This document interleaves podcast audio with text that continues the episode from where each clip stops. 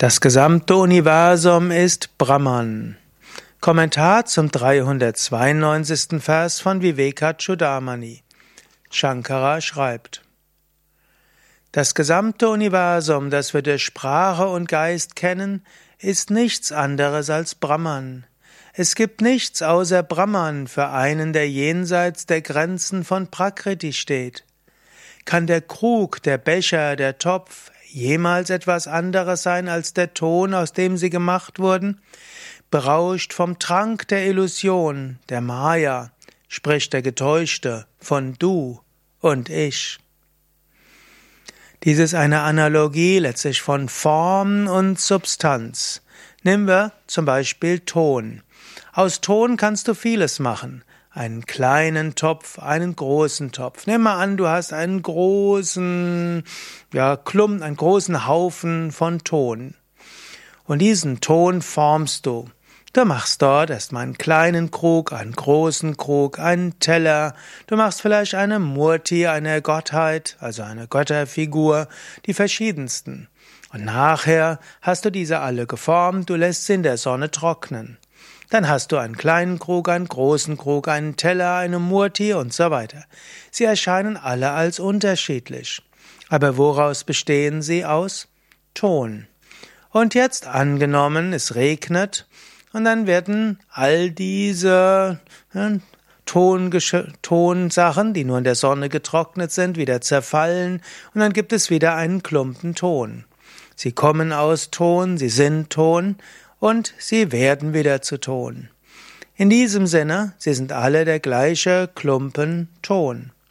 Genauso auch, es gibt nur ein unendliches Brahman, und dieses Brahman nimmt so viele Formen an. Man könnte sogar physikalisch sehen. Im ganzen Universum gibt es Elektronen, Neutronen und Protonen.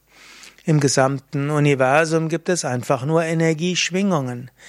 Und letztlich diese ganzen Elektronen, Neutronen, Protonen, die alle miteinander verbunden sind, die alle miteinander verschränkt sind, die alle irgendwo eins miteinander sind, ein großer Teppich von Energie, dieser erzeugt diese mannigfaltige Welt.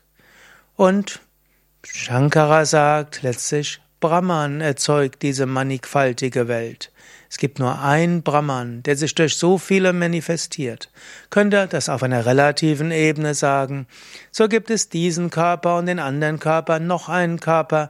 Und so scheint es, der eine ist Mann, der andere ist Frau, der andere ist reich, der andere ist arm. Der nächste ist intelligent, der nächste ist künstlerisch, der nächste ist handwerklich begabt. Der nächste ist äh, exakt und der nächste ist kreativ aber alles Manifestation des gleichen Brahman.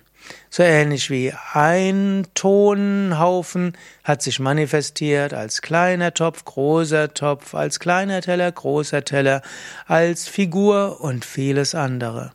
Ein Brahman hinter allem. Und dieses Brahman, Tattvamasi, das bist du.